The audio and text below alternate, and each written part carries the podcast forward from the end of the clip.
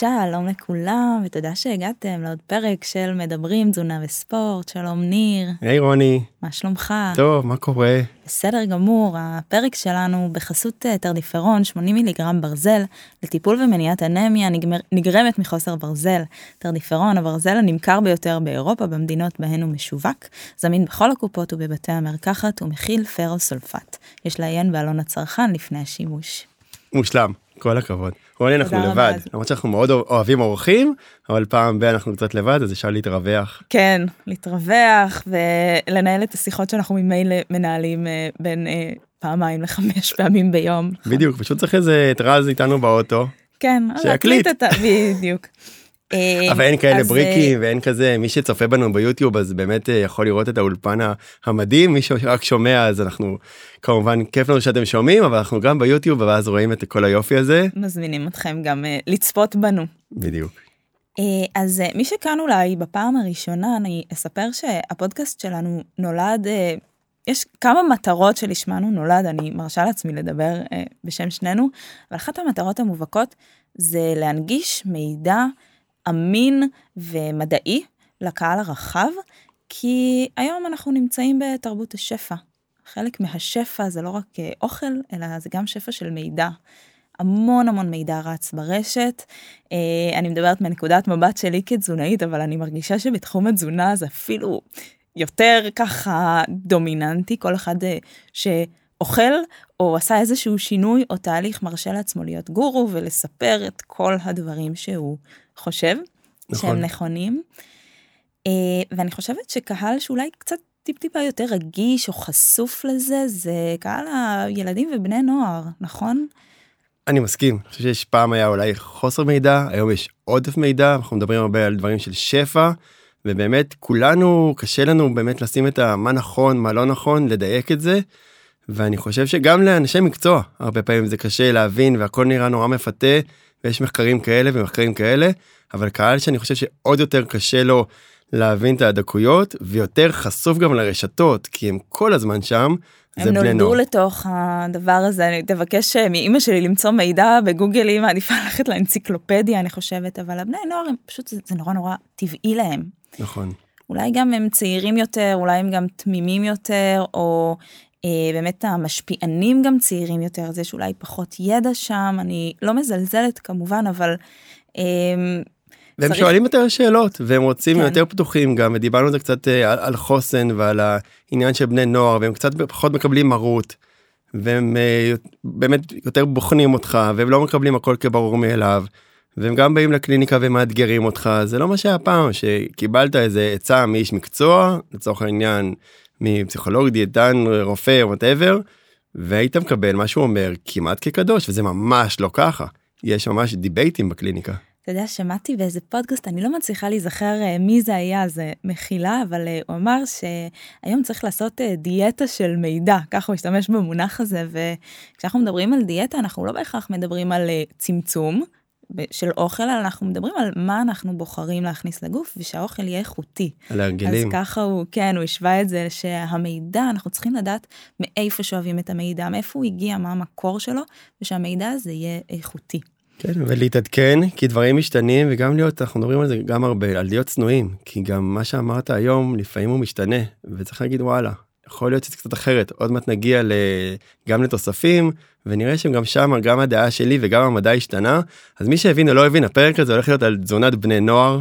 כן. ואני אז חושב שזה נושא סופר חשוב, תמיד שואלים אותי בקליניקה, שמדברים על ירידה במשקל וחיתוך ומסה, אם זה שמונים אחוז תזונה, או שלושים אחוז תזונה, או שבעים אחוז פעילות וכן הלאה, אז תמיד אני אומר שזה מאה אחוז תזונה, ו-מאה אחוז פעילות, ו-מאה אחוז שינה, ו-מאה אחוז פסיכולוגיה, אז אותו דבר עם בני נוער, אני חושב ש-מאה אחוז מהקליניקה שלי בני נוער, ו-מאה אחוז עם מבוגרים, ו-מאה אחוז מכולם, אבל באמת בשנים האחרונות כמות הבני נוער שמגיעה, ואני מודה שזה גם ההתמחות של רוני, אבל גם ההתמחות שלי, בני נוער זה חלק נכבד מאוד מהקליניקה, ואנחנו נדבר היום על תזונה של בני נוער, יהיה לנו גם פרק על תזונה והשמנה. של ילדים, של נכון, ילדים. זה, לא, זה לא המיקוד שלנו נכון, היום. נכון, אנחנו רוצים על תזונת ספורט, יותר על ספורט קצת.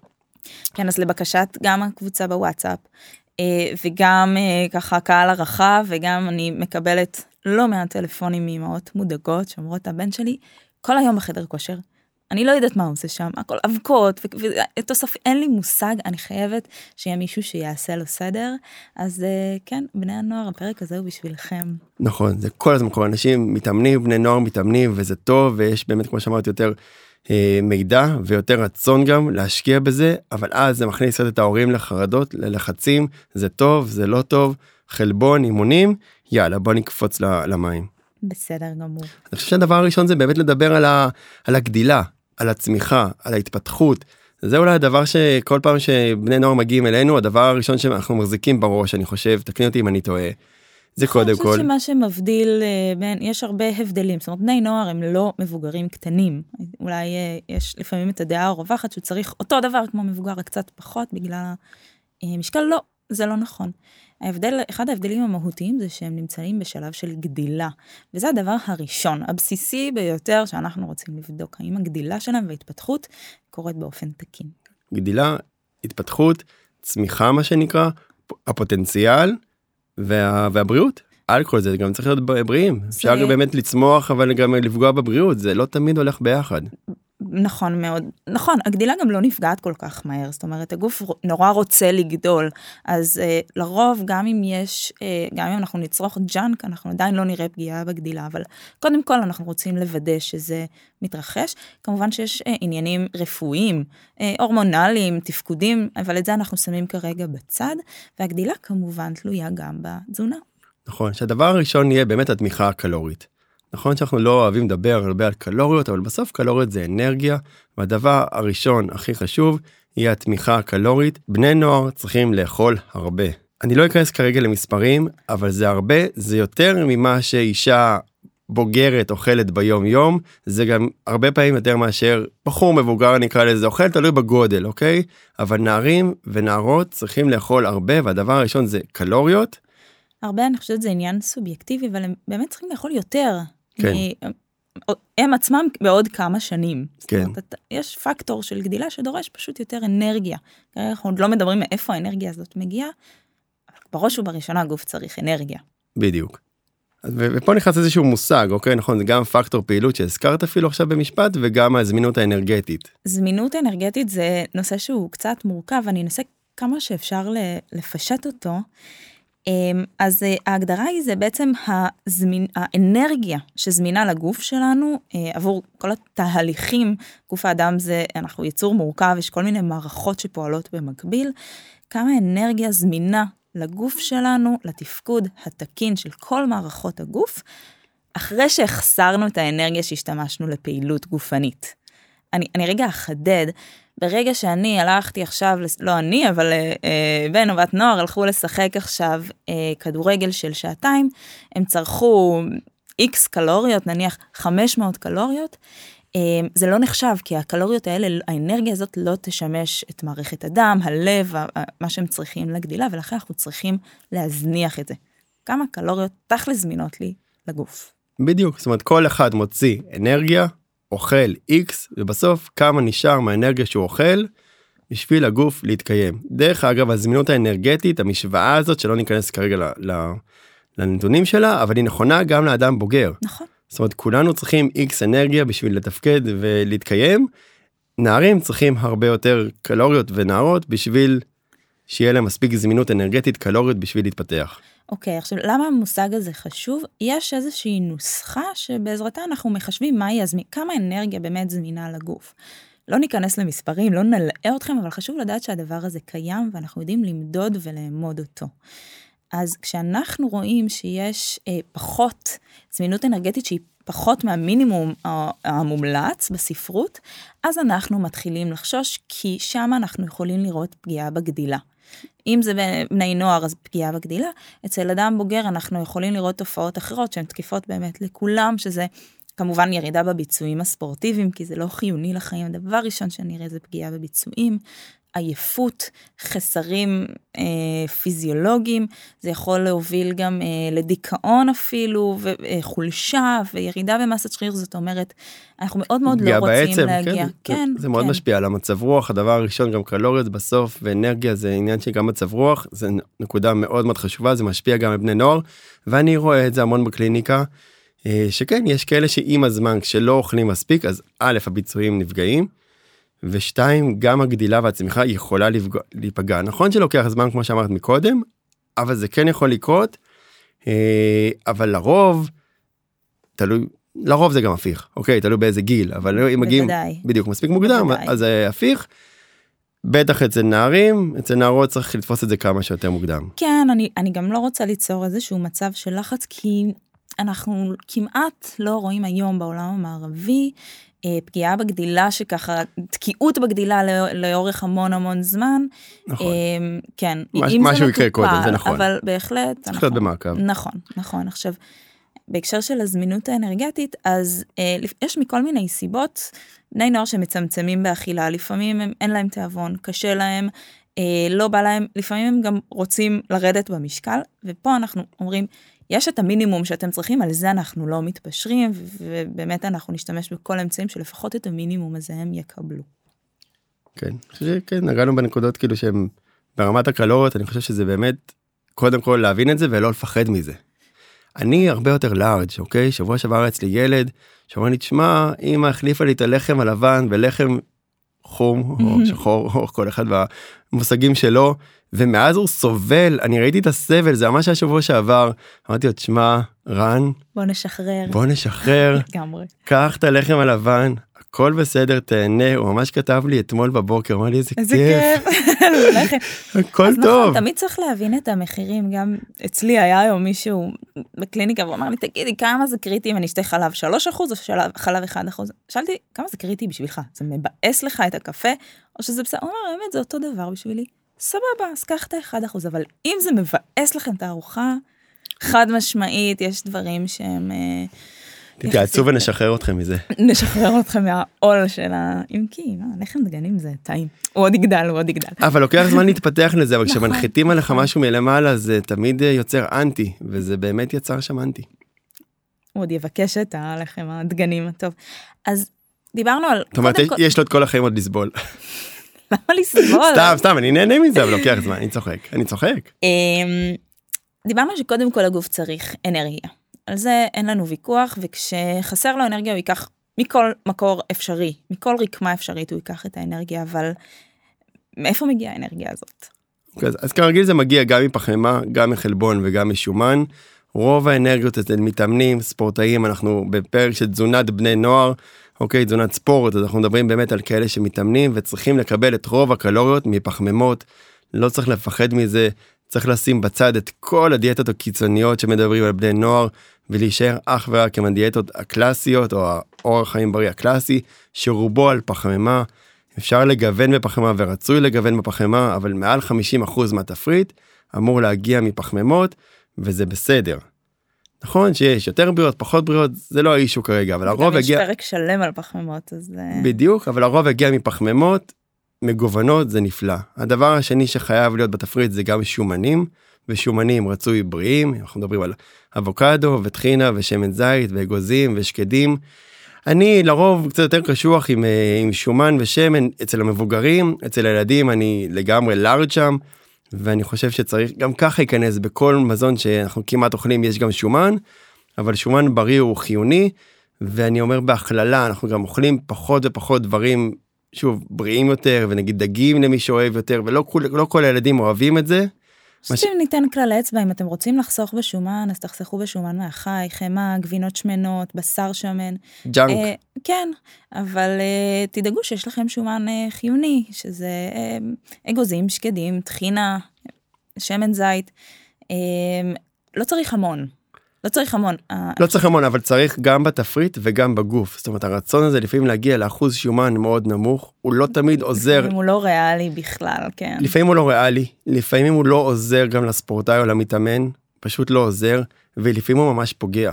זאת אומרת, צריך גם שומן בתפריט וגם שומן בגוף. זה לא אומר אותו דבר.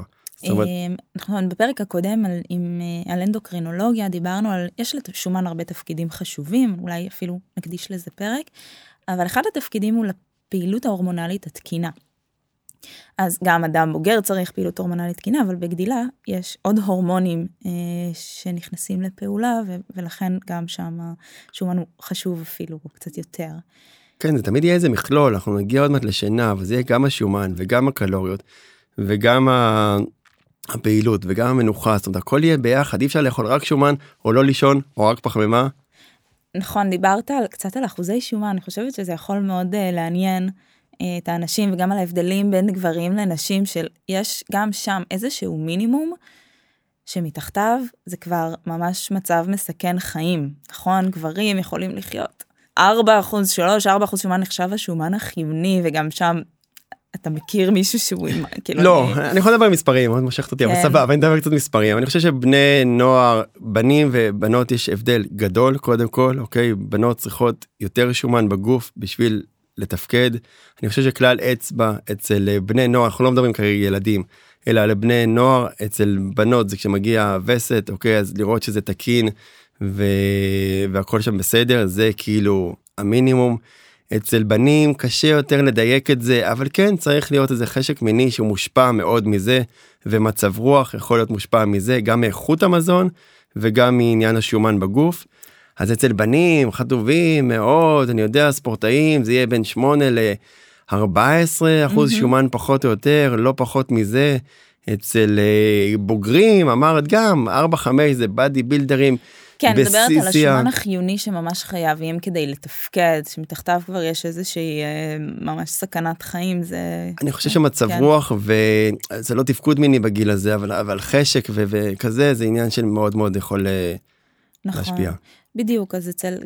בוא נלך על ממוצע ספורטאים, אז ניר אמר אצל בנים זה יהיה בין שמונה ל-ארבע עשרה, אצל בנות זה יותר לכיוון ה-עשרים. כן, שבע עשרה יהיה מאוד מאוד נמוך, שבע עשרה יהיה מאוד ממש, מאוד נמוך, נכון. אני ראיתי בנות בפחות, ואז באמת אין מחזוז ואין תפקוד וזה נפגע. נכון, אגב, אנחנו מדברות על, מדברים, סליחה, על בנות נוער, ואתה נותן את כלל האצבע של המחזור, אבל אנחנו גם יודעים שספורטאיות, בדרך כלל המחזור מגיע מאוחר יותר. אז זה קצת טריקי, אנחנו לא יכולים להסתמך על הנתון הזה, כדי לדעת אם יש מספיק או אין מספיק, ואז שם אולי שווה פשוט למדוד את אחוז השומן. ויש עוד דברים שפוגעים בזה, גם עודף מאמץ וחוסר קלוריות, זאת אומרת, יש פה הרבה דברים שמשפיעים על הדברים, על העניין ההורמונלי, אבל המחזור יכול להגיע כבר בגיל צעיר, ואנחנו באמת רוצים לבדוק תקינות, סדירות. ו... כן. אז אמרנו פחמימות, אמרנו שומנים. וחלבונים. זה... אני חושב שזה אחד הנושאים הכי... חמים. כן, בכל גיל. לא אוהבים, בכל גיל. אז רוני, אתה יודע, דעתך על חלבונים בבני נוער? אז גם פה, זאת אומרת, חלבון הוא חיוני, הוא חשוב, יש לחלבון המון המון תפקידים בגוף האדם. ספורט, מי שמתעסק בספורט והולך לחדר כושר ומתאמץ, נורא נורא נתפס על הבנייה של השריר. זה נכון, החלבון הוא חיוני גם לבניית השריר, אבל גם לכל רקמה שיש לנו בגוף וגם לתהליכים עצמם, וגם בגדילה. כן, אנחנו צריכים את החלבון, אבל אני אגיד שאני חושבת שיש, אה, אני כן חושבת שההייפ הוא, הוא, חש, הוא נכון, חלבון הוא סופר קריטי, אבל כל, כמו כל דבר שיש עליו הייפ, אז נורא נוטים לצרוך אותו לא. בעודף, ואז אנחנו כבר מגיעים ליוגורט חלבון, ואבקת חלבון, וחטיף חלבון, וקורנפלקס חלבון, פסטה עם חלבון, ובגל עם חלבון, אובררייטד לגמרי. אז אנחנו רואים כבר גם אה, הרבה עודף.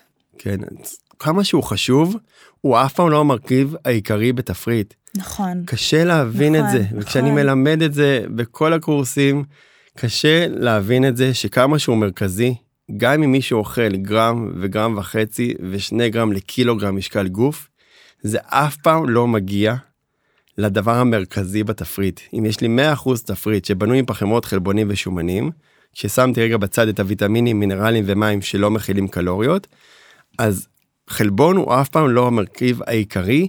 אם נלך שני לדיאטה קיצונית יותר כמו הקטוגנית, אז שם השומן הוא עיקרי. Mm-hmm. בדיאטה יותר קונבנציונלית, הפחמימות הן עיקריות, אבל אין דיאטות שהחלבון הוא העיקרי, וזה טוב שכך. נכון, החלבון הוא בין עשרה ל-עשרים אחוז, מהתפריט, זה נכון. נכון, זה... נכון, נכון, עשרה, עשרים, משהו כזה, יכול להיות אפילו קצת יותר. נכון. זה לא הדבר המרכזי, אבל נותנים לו המון המון דגש, וכשזה בני נוער, צריך להבין, תראו, יש בני נוער שגם שוקלים שבעים ושמונים והם חזקים יותר, אבל בסטנדרט שילדים, בני נוער שוקלים ארבעים, חמישים, שישים, סדר גודל, קל מאוד להגיע לכמות החלבון היומית.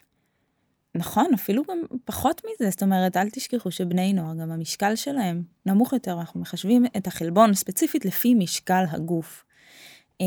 אז ברוב המקרים, שוב, אני מכלילה, ברוב המקרים בני נוער מגיעים, אני עושה איזשהו תשאול, לא נתקלת בחסר של חלבון.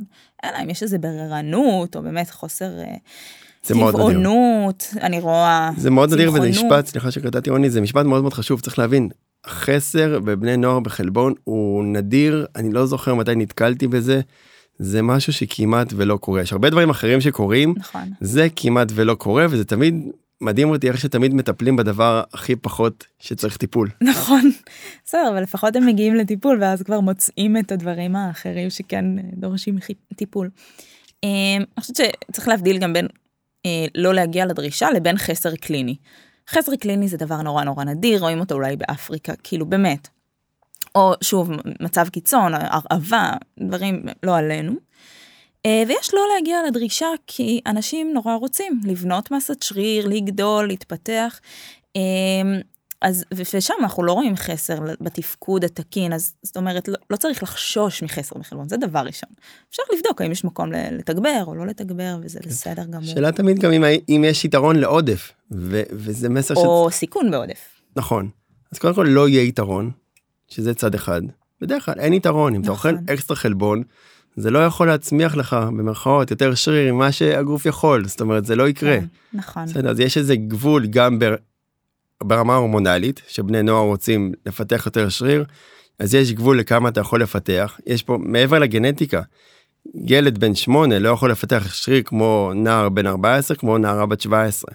זאת אומרת, יש פה גם עניין הורמונלי, ויש גם קצב שאתה יכול לפתח את זה בשבוע, בחודש או בשנה, ועל זה תמיד יושבת גם הגנטיקה, אבל האקסטרה חלבון לא יעזור, ולפעמים הוא באמת מיותר. ברמת הסיכון אני כן רוצה דווקא להרגיע, כי אין הרבה סיכון בעודף חלבון בגיל הזה, זה יהיה מאוד מאוד נדיר, ועדיין לא צריך תמיד, אם אין סיכון אז בוא נעשה.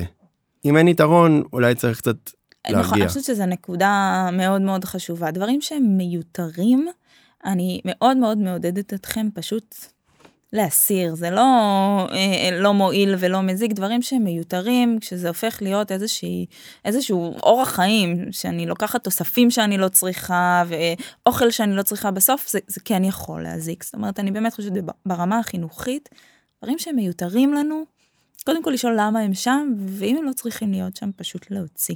כן, אנחנו תכף נגיע לתוספים, אבל אני לא מתאפק, נכון.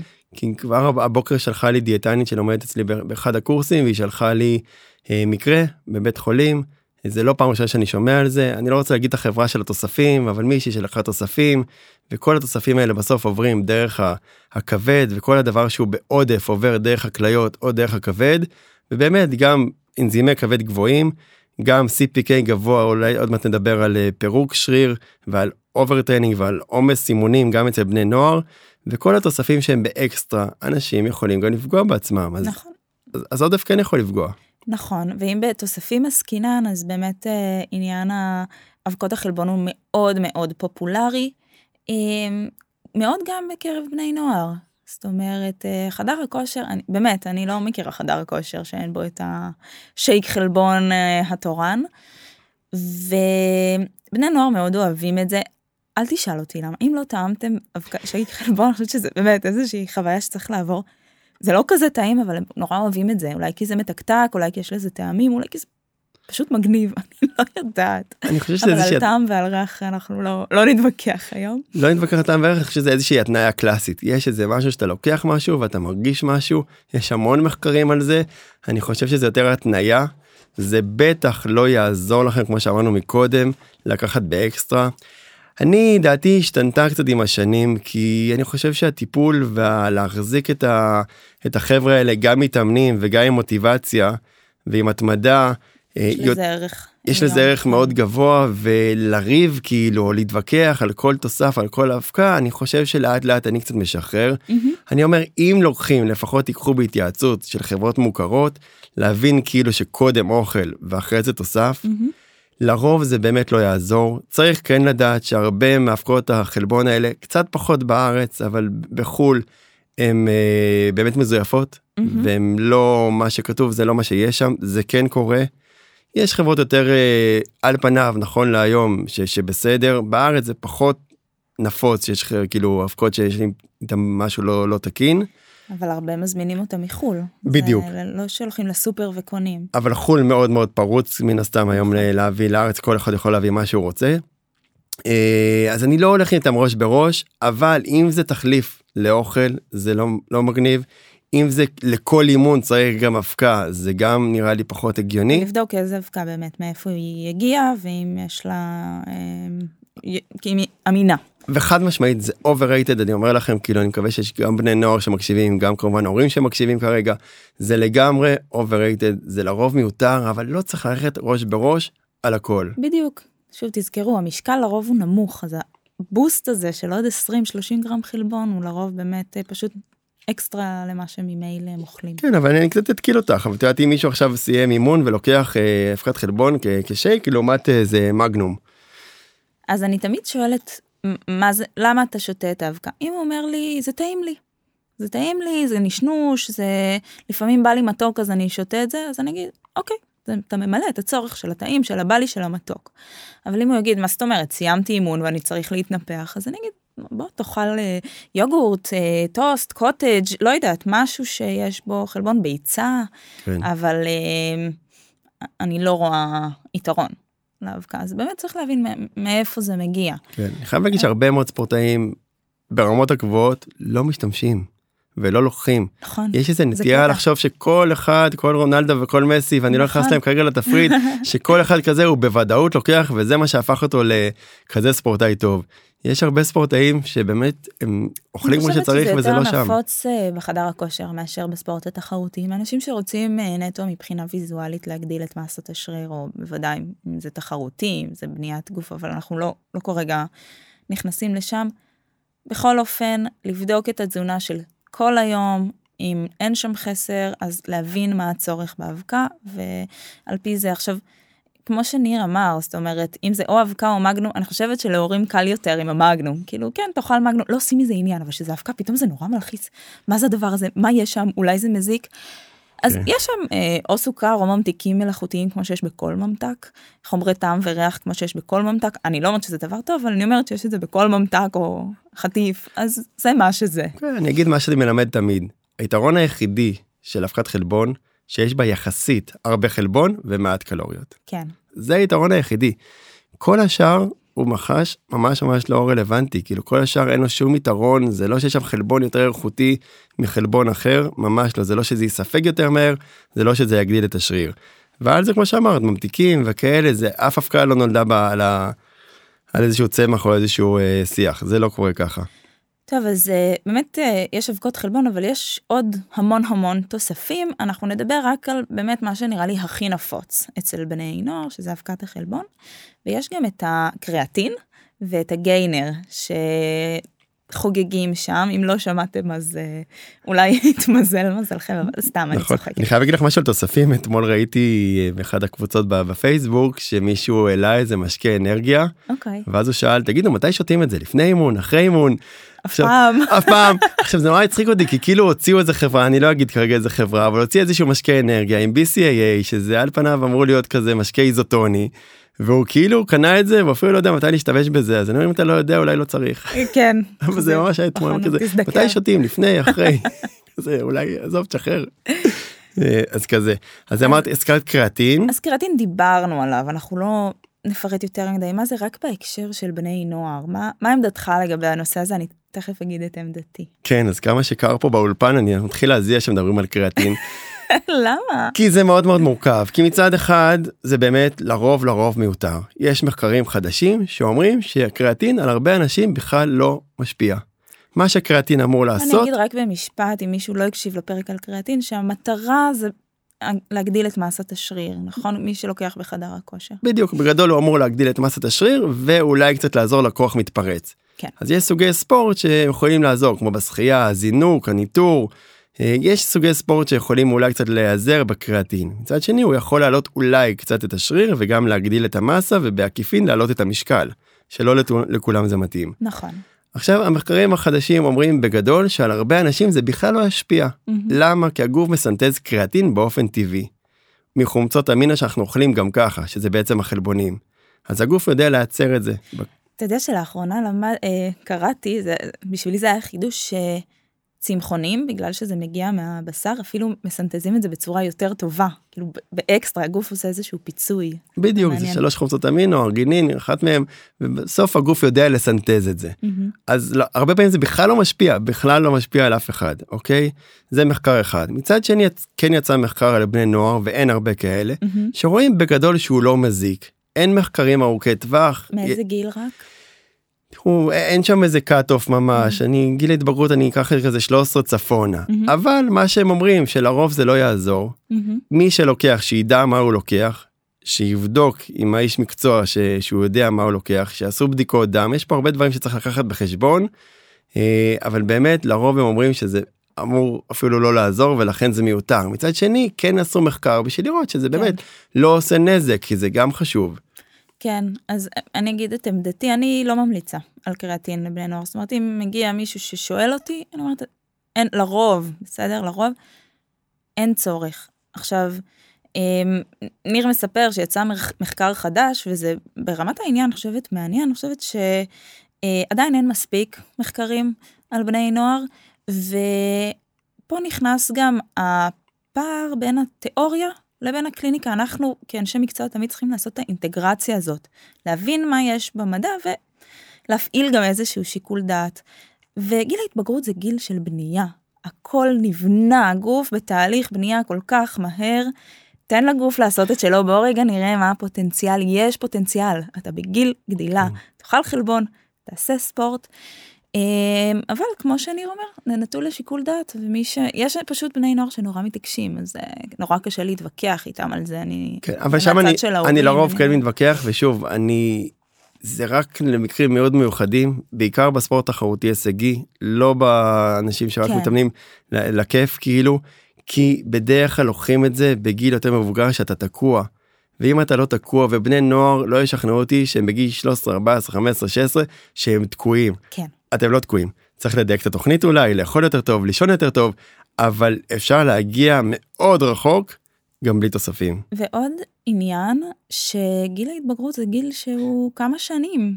זה כמה שנים. אצל בנות זה קורה קצת יותר מוקדם, אולי קצת פחות שנים. אצל גברים, אפילו עד גיל עשרים ואחת, אפשר...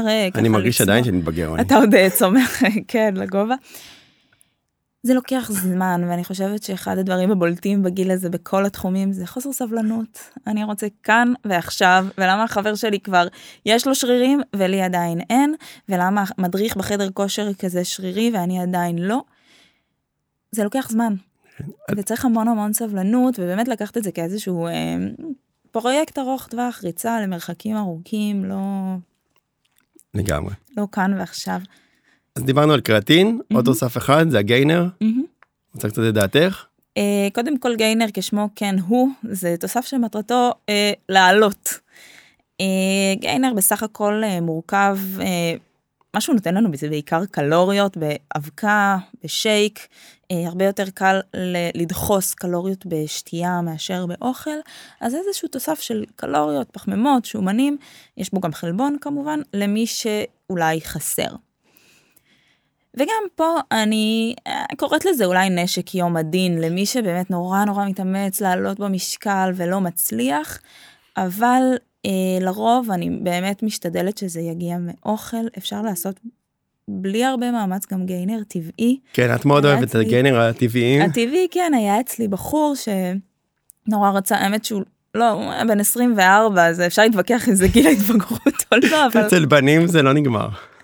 כן, אבל זה לא היה בנוער, אבל לא משנה, והוא נורא נורא רצה לעלות במשקל, והוספנו והוספנו והוספנו אוכל, עד שבסוף אמרנו, בוא נעשה גיינר טבעי, לקחנו שייק, שמנו בו שתיים שלוש פירות, כף חמת בוטנים, כמה אגוזים ושקדים, הגענו לאלף קלוריות בקוס. וזה היה לו טעים, זה לא סתם אותו לכל היום, וזה בדיוק כמו גיינר, יש גיינרים של אלף קלוריות לשייק אפילו. הרבה יותר בריא, בוא נקרא לילד בשמו. הרבה יותר בריא. גיינר זה ג'אנק. כן. איז איז, זה פחמימות, חלבונים, שומנים, ממתיקים, כי גם צריך לאכול את זה ולהצליח שזה גם יעבור לנו בגרון, זה גם לא שיעת טעים. אבל זה ברובו, ג'אנק, אולי חלק מהחלבון שם קצת איכותי, אבל הסוכרים והשומנים שם ממש לא איכותיים. זה הרבה קלוריות כמו שאמרת, וזה היתרון היחידי. אני שוב לוקח את הצד, פה קצת יותר הליברל והפתוח, אני מודה. בנושא הזה, בנושא הזה, בנושא הזה ספציפית. כן, כן. ואני חושב שכאילו יש לי מקרים שנעזרתי בגיינרים, כשאני צריך הרבה מאוד קלוריות, לטווח זמן קצר, לאנשים או בני נוער שלא מצליחים לאכול מספיק, וצריכים לאכול הרבה, זה לא קל לאכול אלפיים שלושת אלפים פלוס קלוריות ביום, ולפעמים זה עזר לי מאוד, אבל גם זה בפיקוח, זאת אומרת, עשינו בדיקות דם, לראות שהסוכר לא עולה, שהקולסטרול לא עולה, זה הרבה ג'אנק, זה יכול להיות בין ארבע מאות לשמונה מאות, אפילו כמו שאמרת, לאלף קלוריות במכה. כן, אני מסכימה איתך, גם לי יצא לעשות בזה שימוש, זאת אומרת, זה לא חד משמעית, לא. וגם זה צריך להיות מחברה יחסית אמינה יותר, בטוחה יותר, ברור לי שעדיף שזה יהיה טבעי, יש לי הרבה דיונים על זה, גם איתך, אבל גם עם עוד חברות דיאטניות, שכאילו, למה לא טבעי? אני מעדיף את הטבעי, אני חושב שזה לא תמיד קורה. זה לא תמיד קורה. ולפעמים אני מעדיף שאנשים יאכלו, נכון. מאשר יגידו לי אני אעשה שייק, ובסוף עושים פעם בשבוע, ואין להם כוח לנקות את השייקר. כן, לא, גם היה לי מקרה שאמרתי, בוא נוסיף חמת בוטנים, לא אוהב, תחינה, לא אוהב, אגוזים, לא אוהב. טוב, בסדר, אז תיקח גיינר, קורה, נכון. אם זה לא ריאלי, זה לא שווה כלום. אני חושב שזה ממש מביא אותנו לנקודה הבאה. הנקודה הבאה? המגוון. כן, נכון. לא אוהב, לא אוהב, לא אוהב. רק במשפט, תוספים יכולים, כמו שאמרתי מקודם, להשפיע על הכבד, וצריך לזכור את זה. אז מדי פעם כן צריך לבדוק, וצריך להיות גם כנים עם המטפלים. יש הרבה שבאים, ואחרי זה בעקיפין, שאני שואל, אני רואה, לקחו את זה, לקחו את זה, אנשים גם שוכחים מה הם לוקחים לפעמים. נכון, נכניס מודעות. אם אתם כבר באים לייעוץ, אז... אני מדבר קצת על המגוון. על המגוון. עיקרון מאוד מאוד חשוב לבני נוער, אבל גם לכולם. אני חושבת שלבני נוער יותר, כי המגוון שם הרבה פעמים יותר מצומצם. ילדים קצת פחות פתוחים למגוון רחב של מאכלים, לוקח זמן להתרגל, ובני נוער קצת יותר מילדים, אבל קצת פחות ממבוגרים. חייב להגיד שהרבה זה טעם נרכש, אנשים שוכחים כן. שדברים הם נרכשים, גם להבדיל בדברים לא בריאים, כמו אלכוהול, וויסקי, קפה. סיגריות, קפה, דברים לא בריאים, כן. אני אומר את זה, זה אף אחד לא... וואלה, בפעם הראשונה היה לו ממש טעים, הוויסקי. אני, אני רוצה למצוא את הבן אדם שזה קרה לו. אני... זאת אומרת, מיץ פטל ושוקו הרבה יותר... המיץ פטל והשוקו הרבה יותר טעימים. אבל הרבה מהדברים זה טעם נרכש, ואני חושב שאם זה מגיע ממודעות ורצון... גם פקיעות הטעם שלנו משתנות עם הגיל. זאת אומרת, אם בגיל ילדות טעמתם פטריות ולא אהבתם, זה לא אומר שלא תאהבו את זה בגיל מבוגר, אז תמיד צריך לתת צ'אנס. נכון, אולי תזכירי את הנקודה הזאת, זו נקודה חשובה שלא כולם מכירים, שבלשון שלנו כן, יש לנו פקיעות טעם, זה מה שהם, זה הטעמים שאנחנו מרגישים, אני חושבת שכן, כולם מבינים ש...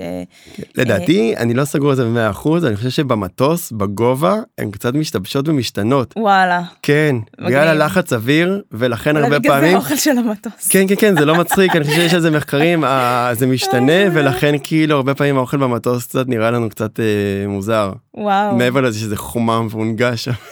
מעבר לזה שזה, כן, יושב שם כמה שעות. כן, כן, אבל אני חושב שזה מושפע מלחץ אוויר וגובה. מעניין מאוד. לגמרי. פאן פקט. אז המגוון הוא חשוב, לא רק שיהיה לנו מעניין בחיים, אלא באמת כי לסוגים שונים של אוכל יש תפקידים שונים בגוף.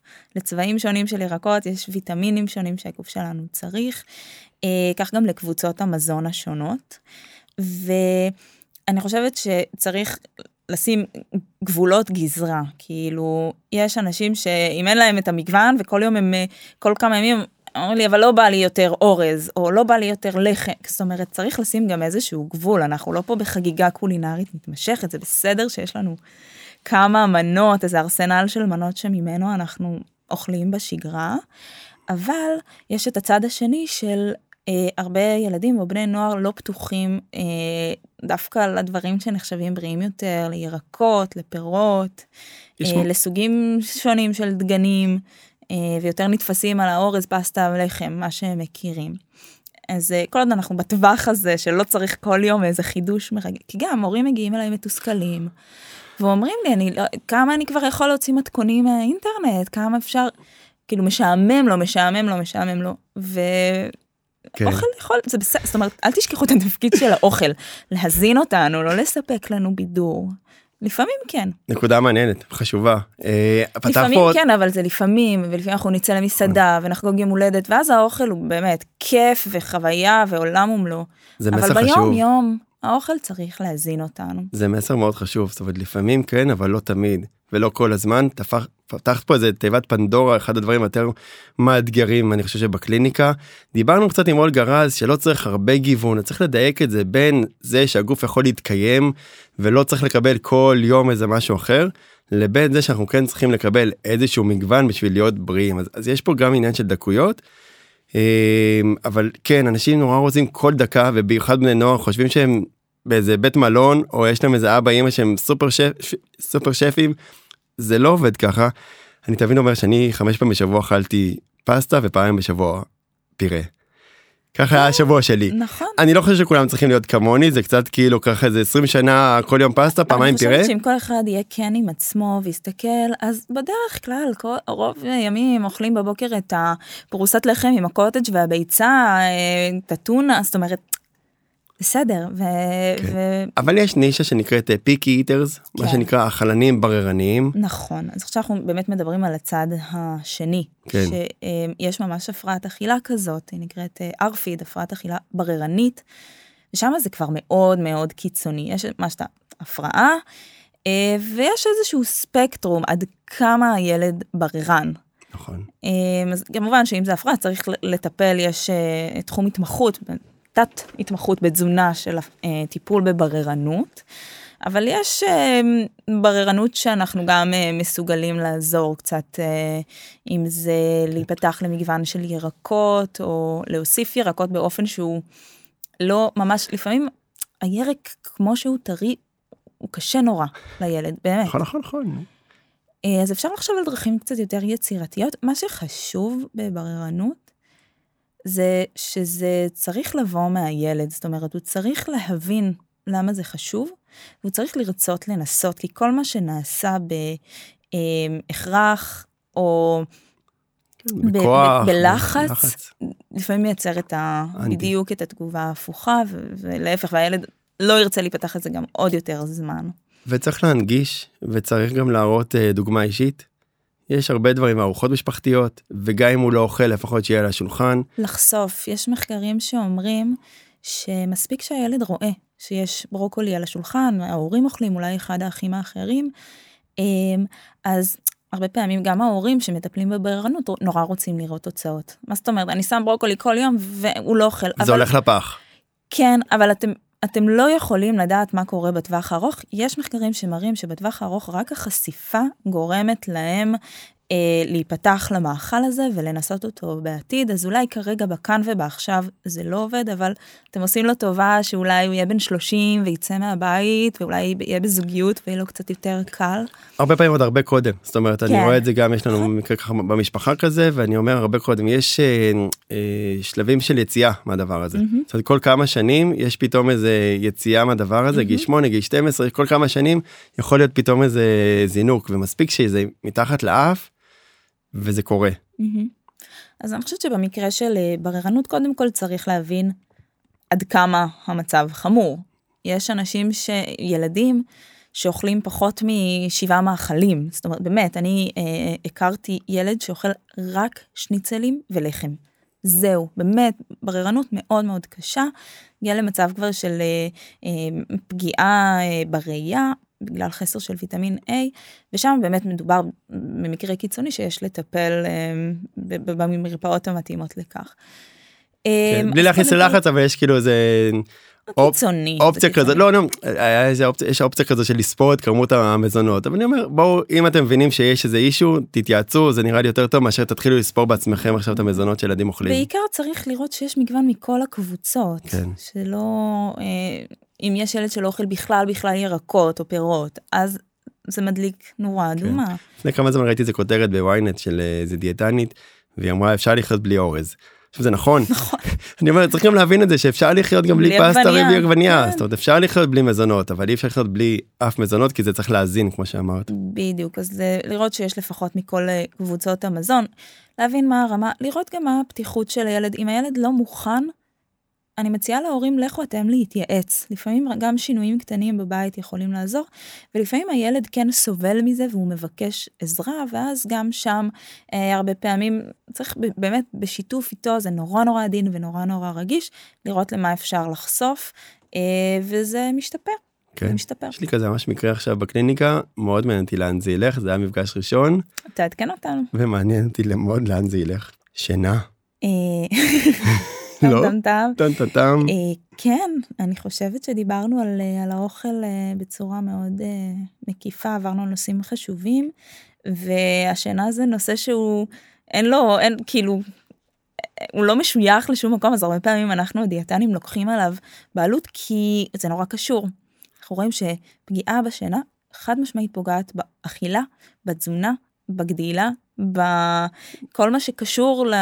בביצועים, ביכולות. אז לגמרי. בריכוז, זה לגמרי שם, אני חושב שזה מאוד מאוד נפוץ, אני חושב שזה גם קונצנזוס. זה אחד הדברים שאני מדבר בקליניקה, ואז אני רואה את ההורים כאילו מחייכים, מתרווחים כזה. אתה רואה, אמרתי לך. זה אחד הדברים שכאילו, ההורים זה כזה יד אחד איתי, והילד כזה, אבל אני רוצה... נכון, כל ההורים רוצים את הטוב ביותר לילדים שלהם, אבל... אני חייבת להגיד שאני חושבת שעם כמה שאנשים מבינים את חשיבות השינה, זה עדיין הדבר הראשון שמוותרים עליו, כשיש איזה לחץ או חוסר זמן, או משהו אחר שצריך להספיק. אז אני, אני לא יודעת איך הם, להעצים את הנושא הזה יותר, יותר מלעשות עליו פרק, יותר מלחפור עליו, יותר מבאמת ככה להעלות את המודעות. מודעות, מודעות, מודעות. אני חושבת שמצד אחד אנחנו צריכים... לישון, להבין כמה זה חשוב, כי בלי זה שום דבר לא יתפתח בגוף, ולאט לאט באמת יהיה כל מה שאמרת מקודם, את החוסר, עד חוסר תפקוד. אה, לפעמים זה יותר אישור, לפעמים זה פחות אישור, אני גם פה, אני מעריך שכמוך, כאילו, אני חושב שרוב השבוע צריך להיות סבבה, mm-hmm. פעם ב, אפשר ללכת לישון מאוחר, לא יקרה כלום. ברור. ההמלצה לבני נוער היא גבוהה מההמלצה לאדם בוגר, ואנחנו ממליצים על בין תשע לעשר שעות שינה, שככל שהנער עושה יותר ספורט, והוא ספורטאי יותר תחרותי, כך אפילו, אנחנו בטווח העליון, אפילו יותר מזה, זאת אומרת, גם אם הילד ישן אחת עשרה, אל, אל תיבלו, כאילו, תנו לו, הוא, הוא צריך את זה בטח אם הוא עושה הרבה הרבה ספורט, ו... גם יש מחקרים שמראים שככל שמשנים יותר עד נקודה מסוימת, כן, יש גבול גם. יש גבול, אבל רמת הפציעות יורדת. Mm-hmm. אין דבר יותר מבאס מפציעות לספורטאים, למתאמנים, לבני נוער, נכון. וככל שאתה ישן יותר טוב, אתה רואים גם את רמת ההתאוששות ורמת הפציעות, שזה נכון, דרמה. נכון, תזכרו שיש גבול, כי אני יודעת שבני נוער גם יכולים להתעור... לישון ולא לקום, כאילו יש איזה קטע כזה בחופש גדול, שתיים בצהריים, אז יש לזה גבול. אז אני מבין שאני כבר לא באמת בגיל ההתבגרות. הבנתי שבעצם לא. אני שמחה בשבילך. אני קם קצת קודם. מזל טוב שהבנת את זה בגיל, אני לא אגיד את הגיל, בסדר. אני כן רוצה שתי נקודות חשובות. אחד ההבדלים בין ספורטאי לבין מתאמן, או בין מי שבין נוער שנקרא אצלי ספורטאי תחרותי, שזה לרוב יהיה מעל חמש שעות שבועיות, זאת אומרת לפחות שעה כמעט כל יום, זה יהיה ברמה הספורטאית, שתמיד תמיד תמיד יהיה יום מנוחה בשבוע. זה גם אם הוא הספורטאי הכי ספורטאי. גם אם הוא אלוף ישראל ואלוף אירופה, אנחנו מדברים בגדול על יום מנוחה אחד בשבוע, זה ברמת נקודת... הגבולות, כן. ברמת הנקודת הזרה, וככה זה נקודת אדומה להורים, אם ילד מתאמן שבע פעמים בשבוע, ולפעמים פעמיים ביום, צריך לבדוק את זה, ספורטאים תחרותיים כן מתאמנים לפעמים פעם, פעמיים ושלוש ביום, אבל יש להם יום מנוחה בשבוע, ספורטאי שהוא לא תחרותי, זה כל אחד שמתאמן פעם, פעמיים, שלוש, נגיד, כל ארבע, פעם, כן. ארבע של שעה ביום פלוס מינוס. גם חמש פעמים, מישהו הולך לחדר הכושר, הוא עדיין לא נחשב הספורטאי התחרותי, אם זה שעה. נכון, כוח. אבל עדיין צריך לתת חשיבות לתזונה ולשינה, זאת אומרת, גם בפעמיים בשבוע וגם בשמונה פעמים בשבוע. אבל נכון. המנוחה והשינה נכנסת פה ביחד, אז יום מנוחה בשבוע, שעות שינה טובות, כאילו כמו שצריך, איכותיות גם, יש איזה מדד, דיברתי קודם על הדיאטנית ששלחה לי, תראו מקרה, מדד של סי פי קיי, זה מדד של פירוק שריר. לא עושים את זה כל יום ברוטינה, אבל כשספורטאים אצלי מתלוננים על אוברטרנינג הזה, זה עומס על עייפות, אז כן בודקים את ה-סי פי קיי, ואם הוא גבוה מדי, אנחנו רואים באמת שהם לא אכלו אותו ולא ישנו אותו, והעומס היה גבוה מדי. Mm-hmm. אפשר לישון מצוין, אבל אם העומס יהיה... ניהול עומסים, בוודאי. בדיוק, נכון. גבוה מדי, אז זה גם יפגע בהם. אז דיברנו על התזונה, על השינה. עוד נושא שקשור לתזונה, זה השתייה.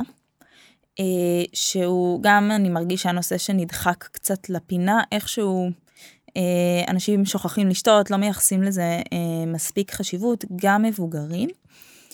אבל בהקשר של בני נוער וילדים, חשוב לדעת שהתחושה של הצמה שלהם היא פחותה יותר מאדם בוגר, ולכן הם בסכנה לעוד יותר להתייבש ולא לשים על זה מספיק את הדגש, ולכן אני אומרת, אין לנו, זה לא כמו רעב, ברגע שמישהו רעב, הוא יאכל, לא משנה, עכשיו עוד שעה, אבל הוא יאכל כי הוא ירגיש את הקיבה, הריקה, והוא לא יצליח להחזיק מעמד לאורך זמן, אבל שתייה, אנשים לא מרגישים את זה, המנגנון לא, לא מספיק דומיננטי, ולכן אנחנו צריכים פשוט לשתות באופן יזום.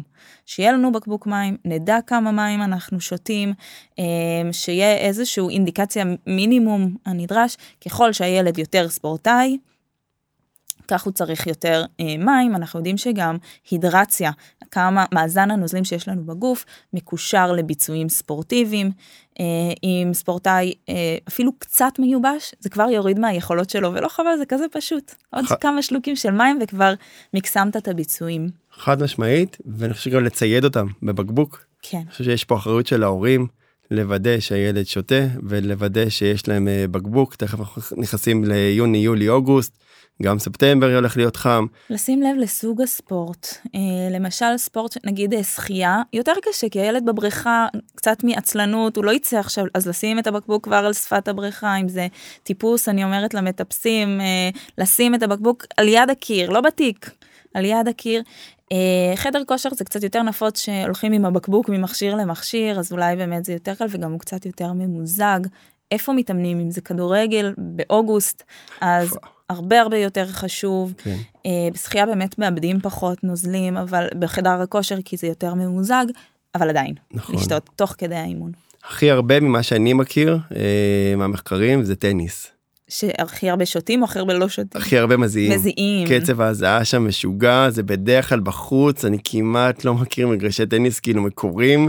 הייתי זה... מאמרת על כדורגל כי מתרוצצים, אבל uh, טניס יותר רצים. טניס גם, זה יכול להיות שעות פשוט, כאילו, לפעמים משחק... הכדורגל זה מתחלק בין אחת עשרה שחקנים, אז זה קצת פחות... כן, גם יש איזה, יש הפסקה, לא, אין ספק, גם פוטבול, דרך אגב, פוטבול אמריקאי, בתוך החליפות האלה, יש הרבה סוגי ספורט ש... כן, גם ככל שהספורט היה יותר גדול, משקלית, הוא מזיע גם יותר.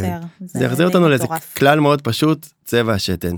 הם לא הולכים לעשות בדיקת דם, סליחה, בדיקת שתן כל שנייה, אז צבע השתן, חוץ מהשתן של הבוקר, שהוא יותר כאב וקצת עם ריח, כי אנחנו טיפה יותר מיובשים בגלל הלילה, כל היום השתן של הבני נוער ושל כולנו צריכים להיות יותר בהיר, בלי ריח, תסתכלו על זה ותהיו מצוידים בבקבוקים. כן, ברמת ההרגל, מי שמתקשה, אני אומרת לו, בואו נשים עוגנים. שיהיה, זאת אומרת, זמנים קבועים, להדביק את זה לדברים אחרים, למשל, קמת בבוקר, הדבר הראשון שאתה עושה לפני הכוס קפה זה כוס מים.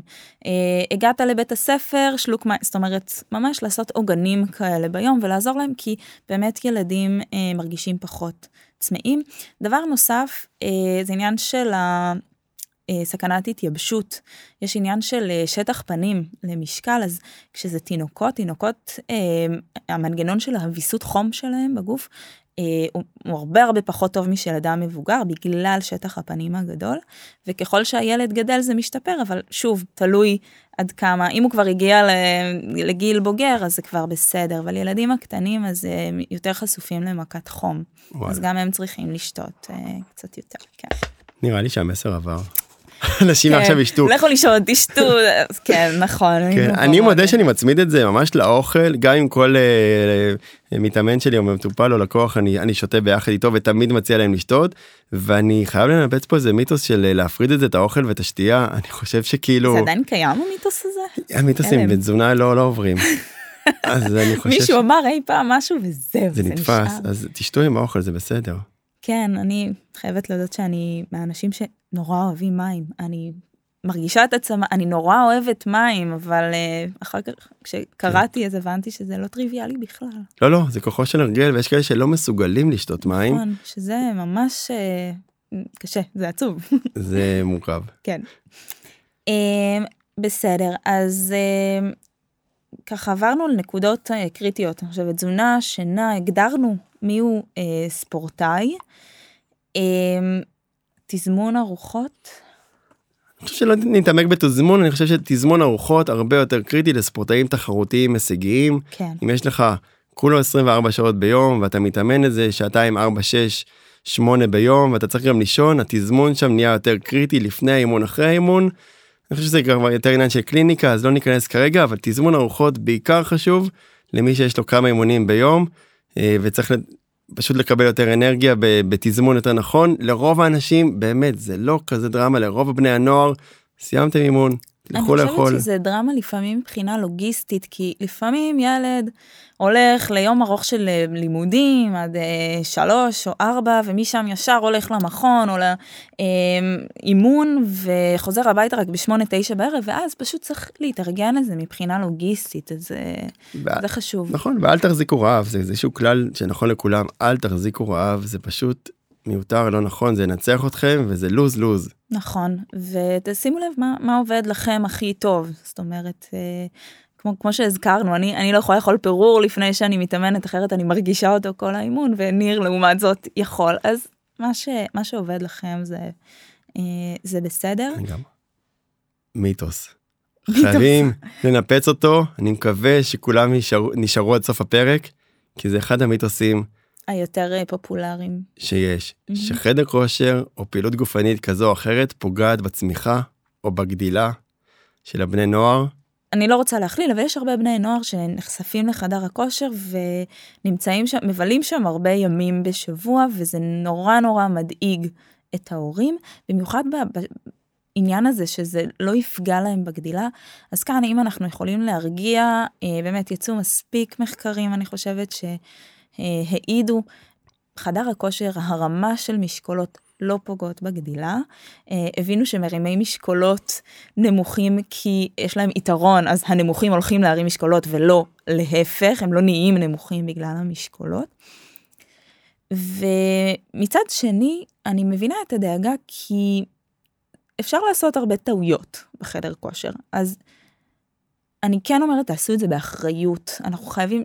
חדר הכושר, על פי חוק יש שם מאמן, חייב להיות שם מאמן, אבל לא תמיד הוא יודע מה הצורך שלכם, אז לפנות למאמן, לבקש ממנו, אם זה תרגיל שעשיתם בפעם הראשונה, לבקש מהמאמן כושר, הדרכה. הדרכה, להבין איך עושים את הטכניקה, אל תתביישו, הם רק מחכים שמישהו יפנה אליהם ולעזור, זה העבודה שלהם. ואם זה בני נוער, צריך לראות שהחדר כושר מותאם לבני נוער או לילדים, ושהמדריך יש לו הכשרה לבני נוער וילדים, ויש לו גם את הגישה לבני נוער וילדים, אבל בגדול חדר כושר לא יפגע בגדילה ובצמיחה, זה לא יקרה באחריות, אימונים לא יפגעו בזה, חוסר שינה כן, חוסר תזונה וקלוריות כן, שאר הפקטורים כן, האימון עצמו לא יכול לעצור בשום דרך, את הצמיחה ואת הגדילה ואת הגובה. אני אגיד משהו, אפילו להפך. הגילאים הצעירים, זה, שוב, זה גילאים שאנחנו אה, מתפתחים ו- ומשרישים דברים, ושמה דווקא אריאלה, יש לי מתאמן, הוא בין ארבעים ושבע, ואני אומרת לו, אה, הטכניקה שלך ממש טובה, והוא אמר, בילדות הייתי עושה התעמלות קרקע.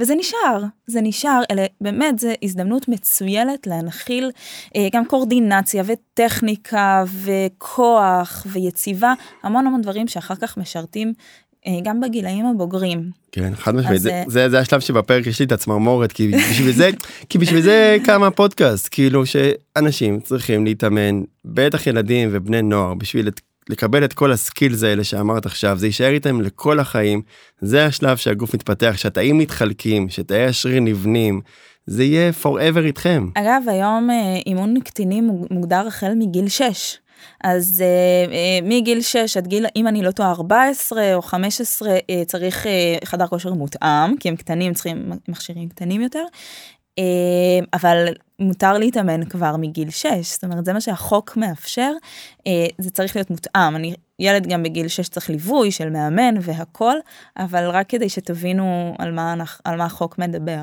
לי אין ברקסים בספורט, אני מודה, ל- לילדים ובני נוער שתתאמנו כל זה שוב ואוכלים טוב ושנים טוב. יש ניואנסים, זאת אומרת, כמה משקל הוא יכול להרים ביחס לגוף, זה לא כמו אדם בוגר שיכול להרים משקלים מאוד כבדים, או הסיבולת שלהם קצת יותר נמוכה, אבל בסדר, אם יש מי שיודע את הניואנסים ויודע להדריך, זה מעולה שהם ילכו להתאמן, בטח אם הם מראים בזה עניין, ושוב מצד שני הרבה פעמים זה הופך לאיזושהי אובססיה, למין מקום שבו כל החבר'ה מתאגדים כל יום, ויש אה, מי מראים הכי הרבה אה, לחיצת חזה ואת הדברים האלה, אז אה, בעיקר צריך אה, לדבר על זה ולהגיד שזה לא תחרות, ואנחנו לא הולכים להגדיל את שריר האגו, אלא רק את, את שרירי השלג, השלד, צריך לנהל את זה נכון, וזה יכול להיות מקום נפלא. נכון, אני חושבת שלאסור כאן זה לא עובד, לא עובד. לא, צריך את ההדרכה ואת הליווי וזה יהיה בסדר. על זה נוסיף את ההתמדה והסבלנות, או שאמרת את זה במהלך הפרק, אנחנו חייבים התמדה וסבלנות, כי לוקח זמן לשנות הרכב גוף ולראות תוצאות, ומה שנקרא החיבור בין המוח לשריר, וגיוס יחידות מוטוריות, ויש הרבה דברים שלוקח לגוף זמן. ומי שאין לו סבלנות, תגיע פציעה מתישהו, הייאוש, או התסכול, נכון. בדיוק, אז בסוף זה הארנבת, והצעה והארנבת, שבסוף כאילו הוא ירוץ מאוד מאוד מהר, הוא רק הגיע אחרון, אז just do it, אבל תעשו את זה נכון. טוב. אז uh, לסיכום, תאכלו טוב, תש... תשנו טוב, תשתו מים ותעשו ספורט, נכון? נראה לי. כן. זה ככה. כל בהתמדה ולא בהגזמה, אני חושב שמשפט אחרון, חביב חביב, החשיבות של... כן, אנחנו יכולים לדבר שעות, אבל החשיבות של הליווי של ההורים והתמיכה, אוקיי, צריך מסגרת טובה וצריך תמיכה, ואז באמת זה, זה הדבר הכי טוב שיכול לקרות לכם. נכון. אז שוב, תודה רבה שהזנתם. זה פרק לבקשת הקהל, אז אני מקווה שאהבתם, ותגיבו לנו, אנחנו אוהבים את התגובות שלכם. כן, כרגיל מוזמנים לדרג אותנו ולהגיב לנו. נתראה בפרק הבא. ביי, תודה. ביי ביי.